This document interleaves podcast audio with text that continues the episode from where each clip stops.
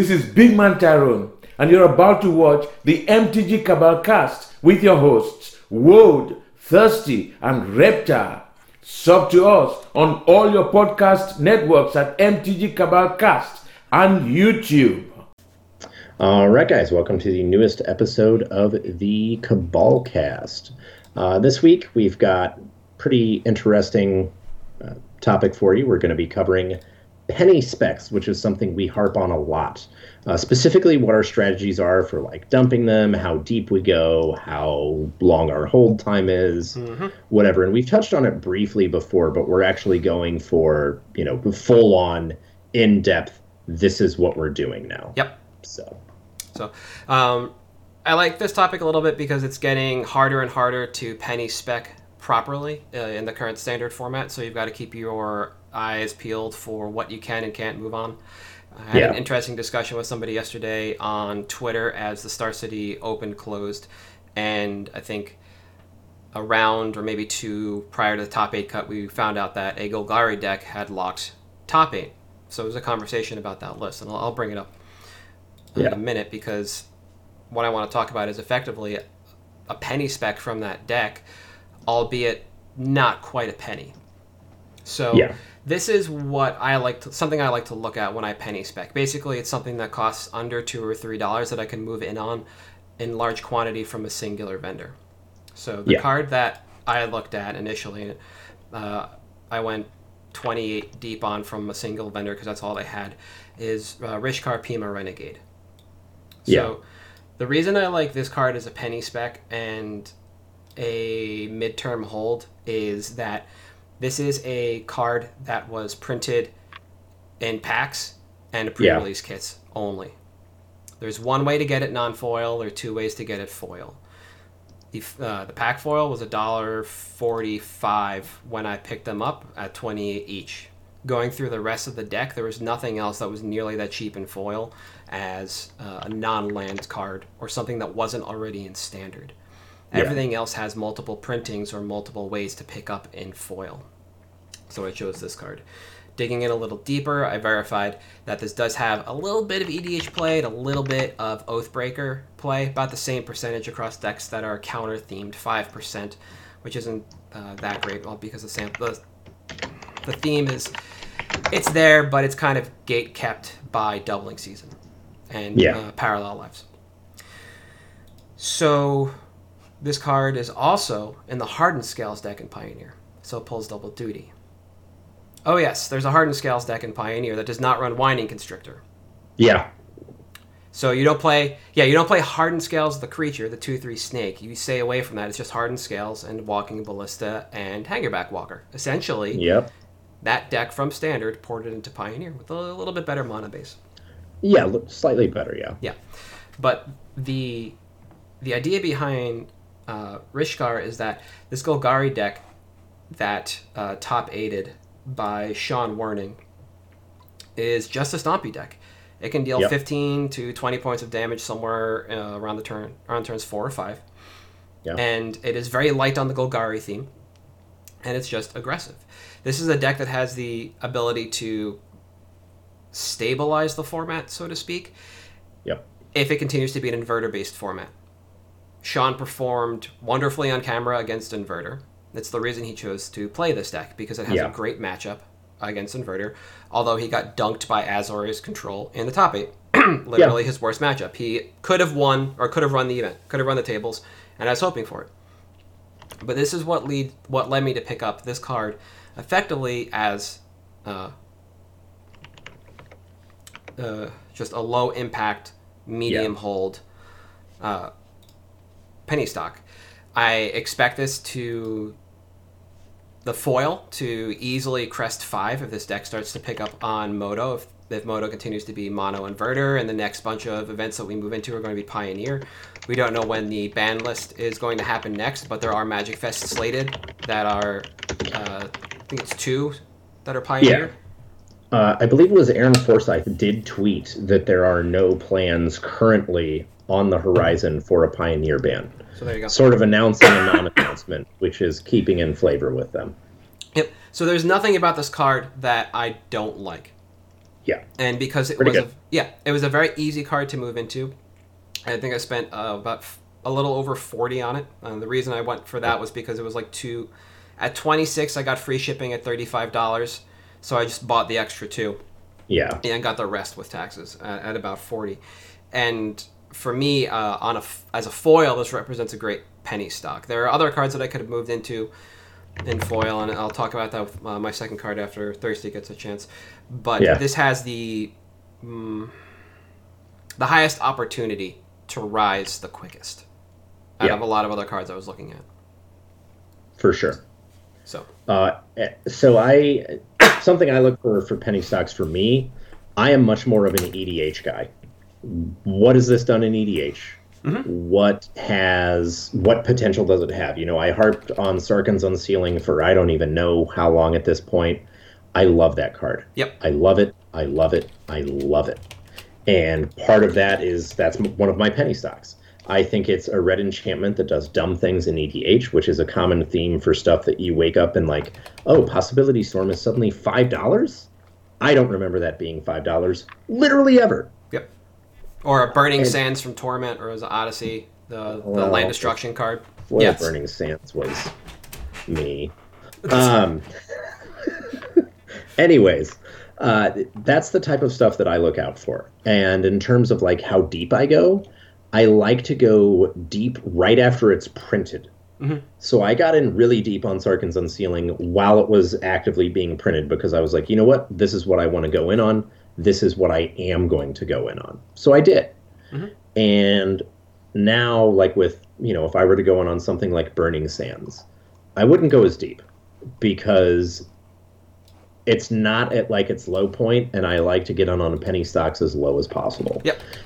And, you know, I similar to most of my other specs, I look to get a certain margin on it. But for me, with penny stocks, it's more. You know, I may on most things only look for like a twenty to thirty percent. Um, and that's typical for most cards, not typical for penny stocks. I bought all my Sarkhan's Unsealings at about sub forty cents. Yep. Yeah. And I'm at, I think, right after three hundred of them or something. I will not out a single one of those until they hit a one dollar fifty buy list. I may never out them. I recognize that, but I at least want to triple up from my penny stocks because of how deep I go. Yes. I've got three hundred of these things, and I paid one hundred bucks, maybe one hundred fifty for them. I want to get nine hundred out of them, at least. And that's that's where I differ from some people I know because I, I am all about the explosive margins on penny stocks, mm-hmm. and not everyone is. No, that's understandable. That's it's hard to, to pick and choose correctly, and uh, the fact that we both considered E D H viability yeah. in, in these cards seems to be important because that's where we are right now. Uh, also, yeah. it, it sucks that you just have to keep looking back in time to an era when things were printed in less quantity, but Sarkhan's Unsealing suffers from that as being a fairly recent card compared to uh, Rishkar or the next card I'm going to talk about. Yeah. I, I also think that it, a factor that a lot of people don't consider is how opened a set is. Mm-hmm. So Core nineteen wasn't heavily opened, really, compared to like Core twenty. Yeah. And that's one of the reasons I'm more comfortable with that than I am with like something, I don't know, Veil of Summer, when people thought that card was worthless, as a bad example. Yeah. Uh, I I look for that as well, because that print run thing is a huge deal. Yeah, it's like the seventh edition paradigm, where yeah. non-foils are kind of whatever, but foils are ridiculous, not just because of the foil multiplier, but because that core set in particular was just not really opened compared yeah. to the others around it. And and that's something that you have to consider when you go in on these penny specs, is like, all right, well, obviously this card's going to explode, right? Yeah. When this card explodes, how many packs are going to get open that are sitting around in distros now? Yeah. And the the thing that I like about Sarkhan's Unsealing is that in regards to at least uh, trend tracking, if it was ever to be put in a promo pack, it should follow something akin to Sunbird, Sunbird's Invocation, which I stare at all the time because it's a, a penny spec that I've had for a while, but not the one I'm going to talk about next. But we can actually see a rise in the price of Sunbird's Invocation after it was announced that it would be in promo packs. People keep buying yeah. this card. The price keeps going up. You know, it's... Until it's just released again in another set, it's just going to continue to, to tick up and up and up. Yeah. With with nineteen have with core nineteen having uh, rotated, it's already effectively hit its bottom. So we shouldn't really see it go any lower. Any E D H play should just should float Sarkhan's Unsealing. Yeah.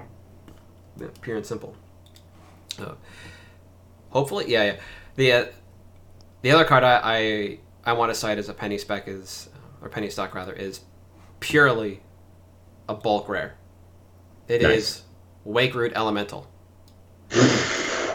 Oh boy. Yep, my core twenty uh, penny stock. So I got these. Uh, one vendor on T C G had seventy-five at twelve cents each, which is effectively bulk price for a rare. So bought them out. Yeah. But not T C G, just on one vendor. I bought all seventy-five. Yeah. So I'm sitting on those and whatever other ones I've I found.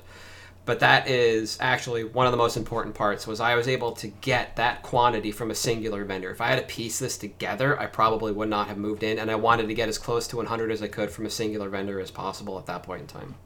Yeah, that makes sense. Whether I go any deeper in the long run, I'm not sure. The car's stable. I can pick I can pick these up whenever. They're yeah. not quite being open core twenty, but you know, people don't care about that set anymore. The problem that this card has is that it is currently in standard in the infinite variety paradigm, printing paradigm. So we have a yeah. set a set version, a pre-release version, and a promo pack version. That would make five different versions of this card, two of which are non-foil. So that's going to suppress the price, and I knew that moving in. But the reason I did this was because it was already bulk priced from an actual vendor, and it is a combo engine in E D H. This thing yeah. makes infinite mana in E D H, the plain and simple. Yeah. It is not the, you know, tier one through three picks. I understand that as well, but this is another piece of that engine that just kind of hums along. Yeah. So what I'm looking at is a long-term hold for a card that was printed within the last year that is bulk prices, still easy to buy, and still easy to get out of trade binders. Even in foil, yeah. this is only about thirty-some cents for the the set version. Card Kingdom wants no part of anything that isn't the promo pack version. Nope. So I will just scoop these up as I see them in trade binders until the end of time. This is a, a twelve cent rare that could all of a sudden be a dollar or two in yeah. time, and nobody will have noticed. Alchemist Refuge was a dirt card. It was basically seen like a worse version yeah. of Winding Canyons, and yep. all of a sudden that was a five dollar card. All because of E D H. Yes, entirely E D H. And if you don't know what Alchemist Refuge Refuge is, it's basically just Winding Canyon or Ley Line of Sanctity with a cost. Or abundant or anticipation. Yeah. Uh, yeah. Let me see if I can bring it up real quick. Yeah, there's. I was actually discussing that with someone this weekend that there are very few permanent effects like that.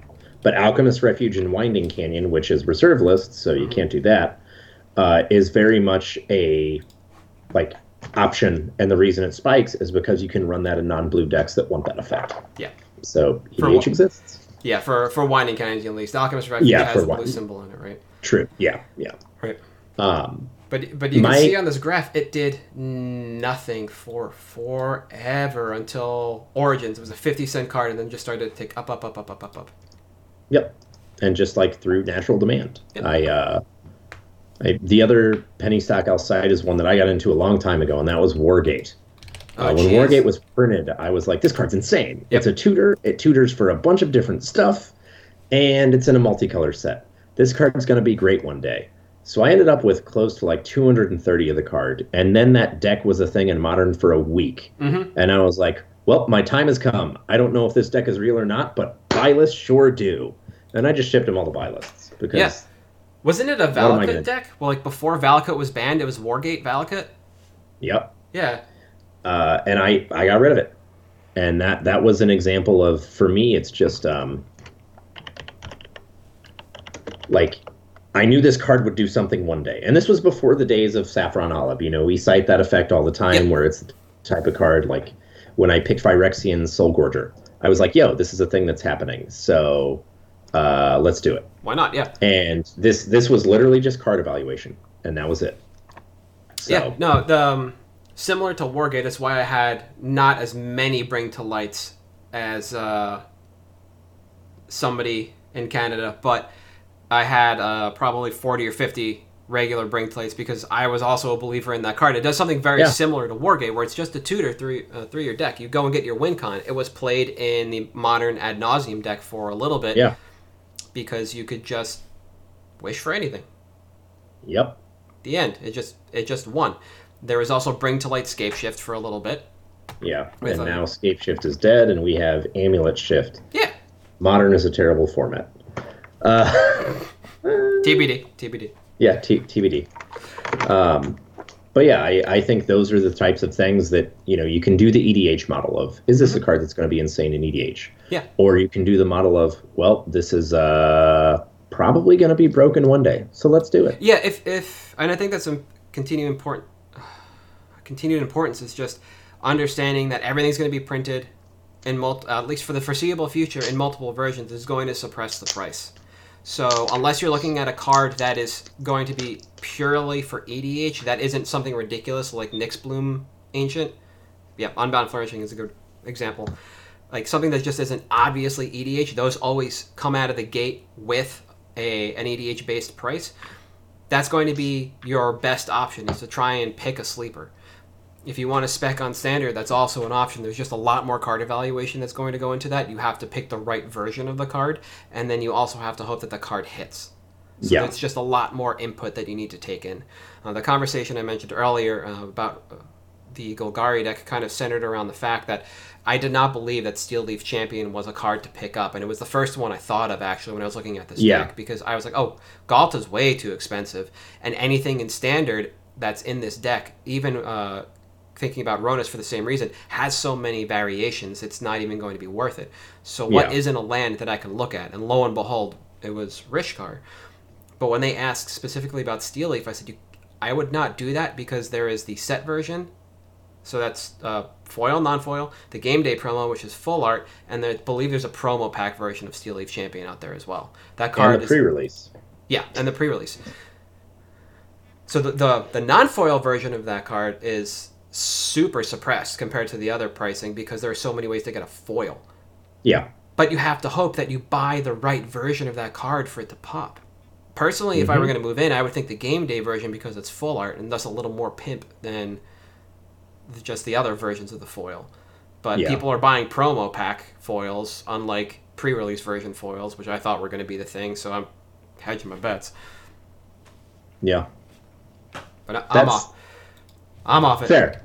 Yeah, I, I think that's important, too, is making sure, like, you know, you hedge your bets as best you can. Yeah. But I, I think there's opportunity. You just have to take in every piece of information you can.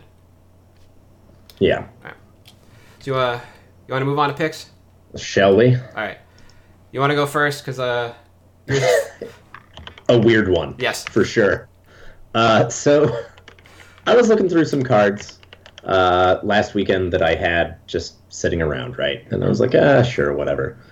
And found a card that spiked with the release of Battle Bond, and it was a very low floor prior to that. Uh, looks like eighty-five-ish cents was what it was at before we got Battle Bond. And then it spiked, and it's sort of settled and flattened back down now. Yep. Uh, and that's Krark's Thumb. This is not quite a penny stock, because it is about two to three dollars low right now. But it's something that every single time a coin flip a coin flip effect is going to be printed mm-hmm. is going to spike. Every single time. This card goes in every coin flip deck ever. They love coin flip cards in casual formats like Battle Bond, like any of the unsets. They love that stuff. And it is a card which appeals specifically to casual players. And it appeals specifically to casual players that like to do cool things. And those, like casuals drive the market, yes. Mm-hmm. Casual players who love doing cool things really drive the market. And if you look at the foil, we have a similar similar thing here. The foil was at five dollars. And then it spiked way up to fifty, sixty, and now we're down to like thirty-ish dollars on the foil. This is something that sat in trade binders forever. Forever. Yeah. And didn't do anything. And now we're to the point where it's sort of flattened out again, and it's going to start doing nothing for quite a while.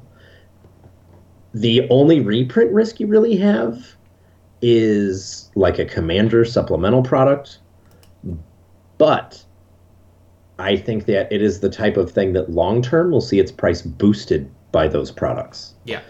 Because this card is from so long ago and hasn't been printed since, so it has very little exposure. Mm-hmm. And I think that when an E D H product comes out that has it in it, it'll tank it first, and then it'll shoot right back up over time. Yeah. Because you have people that didn't have exposure to the card prior. Yep. Uh, for for people that don't know, the reason it spiked with Battle Bond was because of all the coin flip cards in the set.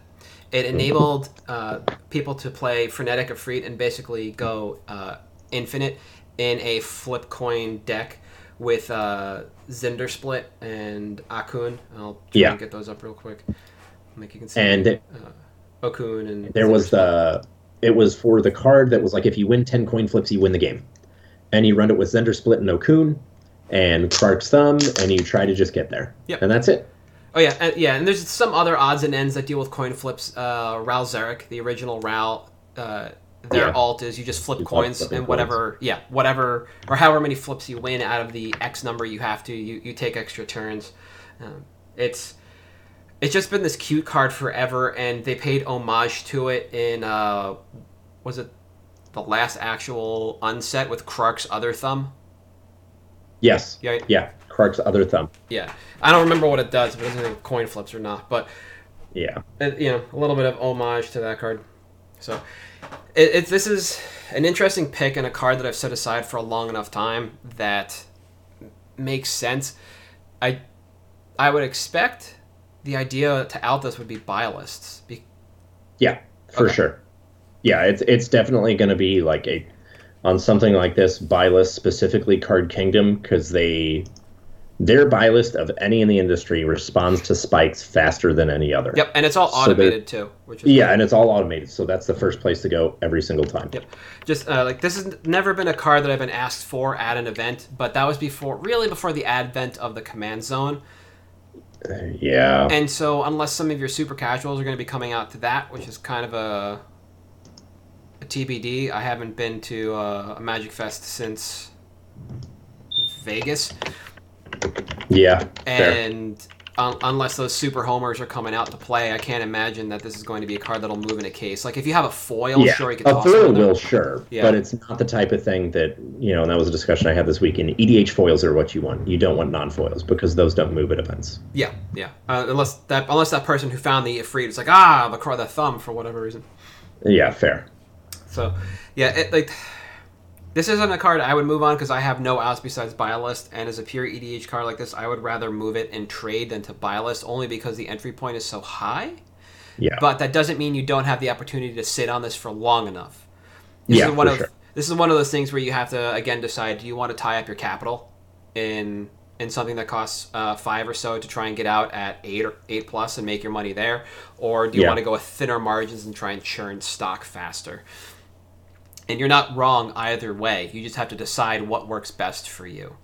Yeah. So, uh, go steam right along to my pick. Um, I'll just there's no reason to dance around this one. My pick is Doomsday. Last week I picked last week I picked Spoils of the Vault. The other WinCon this week I'm picking is Doomsday. Why? Not just because it started to randomly creep up around War of the Spark. No, because it's actually being played at Legacy again. There are currently two people five-oh-ing with this deck, it looks like fairly regularly, at least yeah. once a week on Modo. And they're both essentially playing the same deck. It is a Sultai-based deck that plays a lot slower. It plays very defensively. It's actually the deck that I was experimenting with ahead of time when I was just thinking, like, how can I build Doomsday and ensure I could win? Well, I need Force of Will and Baleful Strix. And then lo and behold, these two people are doing the exact same thing. Yep. What people are not working with is a Breach version.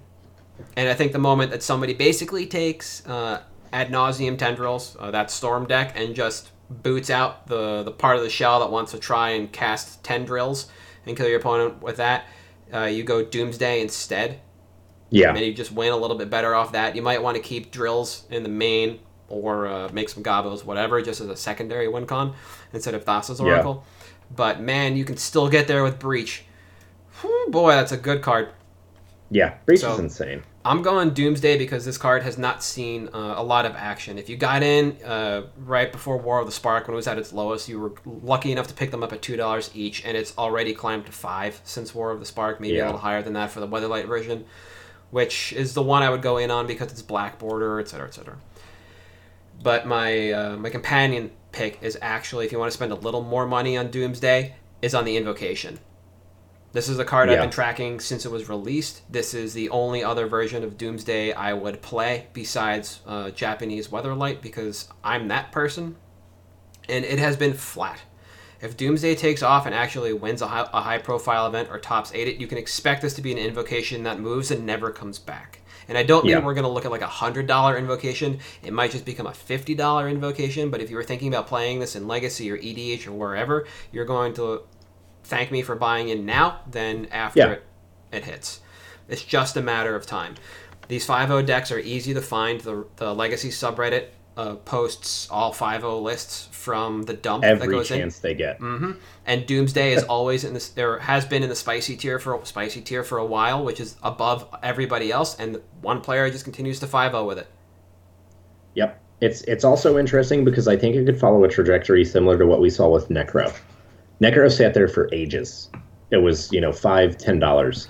And then all of a sudden it started taking off in E D H, mm-hmm. and there were rumors of it unbanning, and all of a sudden it started exploding just because it got exposure yep. in those formats.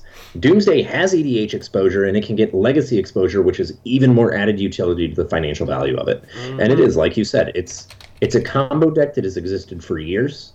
Periodically it pops up and does really well, and every time it does, Doomsday becomes a five to ten dollar card. Yes, this isn't like Charbelcher, which is a glass cannon and is easy to build, uh, build in that regard. It, but it yeah. is a deck for stalwarts of the play pattern. Yeah, you know, you, the pe- people just don't pick up Doomsday and play it. It has some of it had some of the hardest play patterns ever. Uh, vintage. Yeah.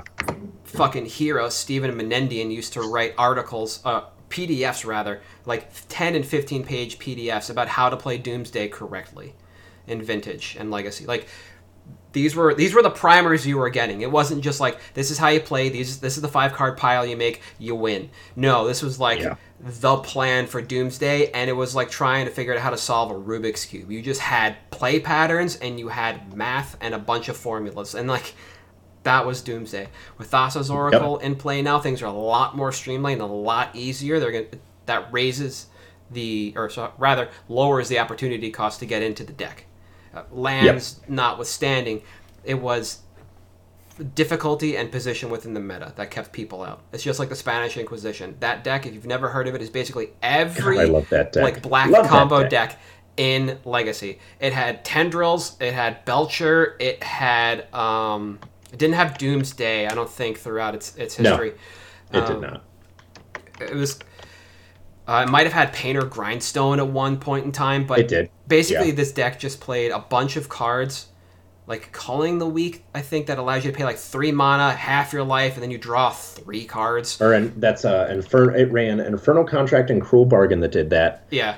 And you ran the zero-cost artifacts with uh, Culling the Weak. I, I love this deck. I love that deck.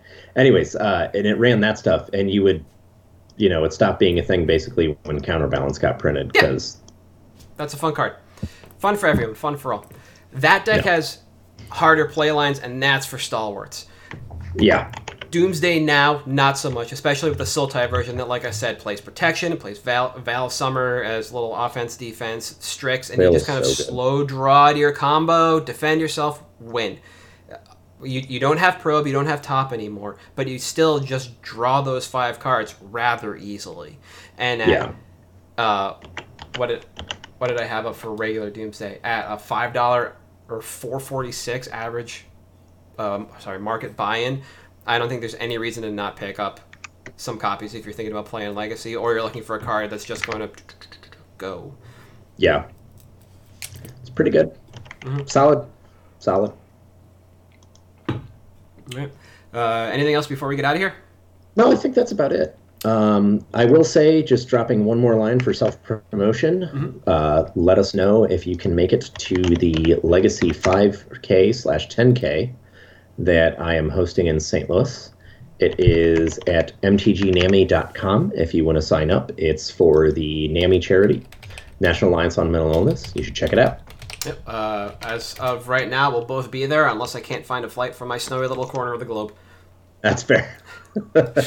Well, thanks for listening, guys. Uh, as always, you know, please leave us feedback wherever you feel like. Uh, you know, YouTube's great if you want to go direct to us uh, a lot faster and get a response back a lot sooner. Twitter is definitely going to be the place to go. Uh, Facebook, you can also D M us on, D M us on there. We'll, we'll see you pretty quickly. Um, also, before we go, I did want to say, again, in two weeks we'll be doing a Theros uh, Beyond Death, Return to Theros, whatever. Uh, our March ninth episode, yes. We'll be doing a Return to Theros booster box giveaway. So please, that is available for patrons, patrons for as little as one dollar. You can become a patron of us and be eligible for these bi-monthly giveaways. I can, you, you can yell at us directly in Discord, and that's even faster. Yes, it is. Not going to lie. I was active all day yesterday chirping with people in Discord about this Golgari deck. So yep. You can hit us there. But, again, uh, thanks for listening. I at Halt I Am Reptar on Twitter. You are... at Thirsty Sizzler. We are at M T G Cabalcast on Twitter, on Facebook, uh, iTunes, or Apple Music, whatever it is now. And we'll see you next week. Yep.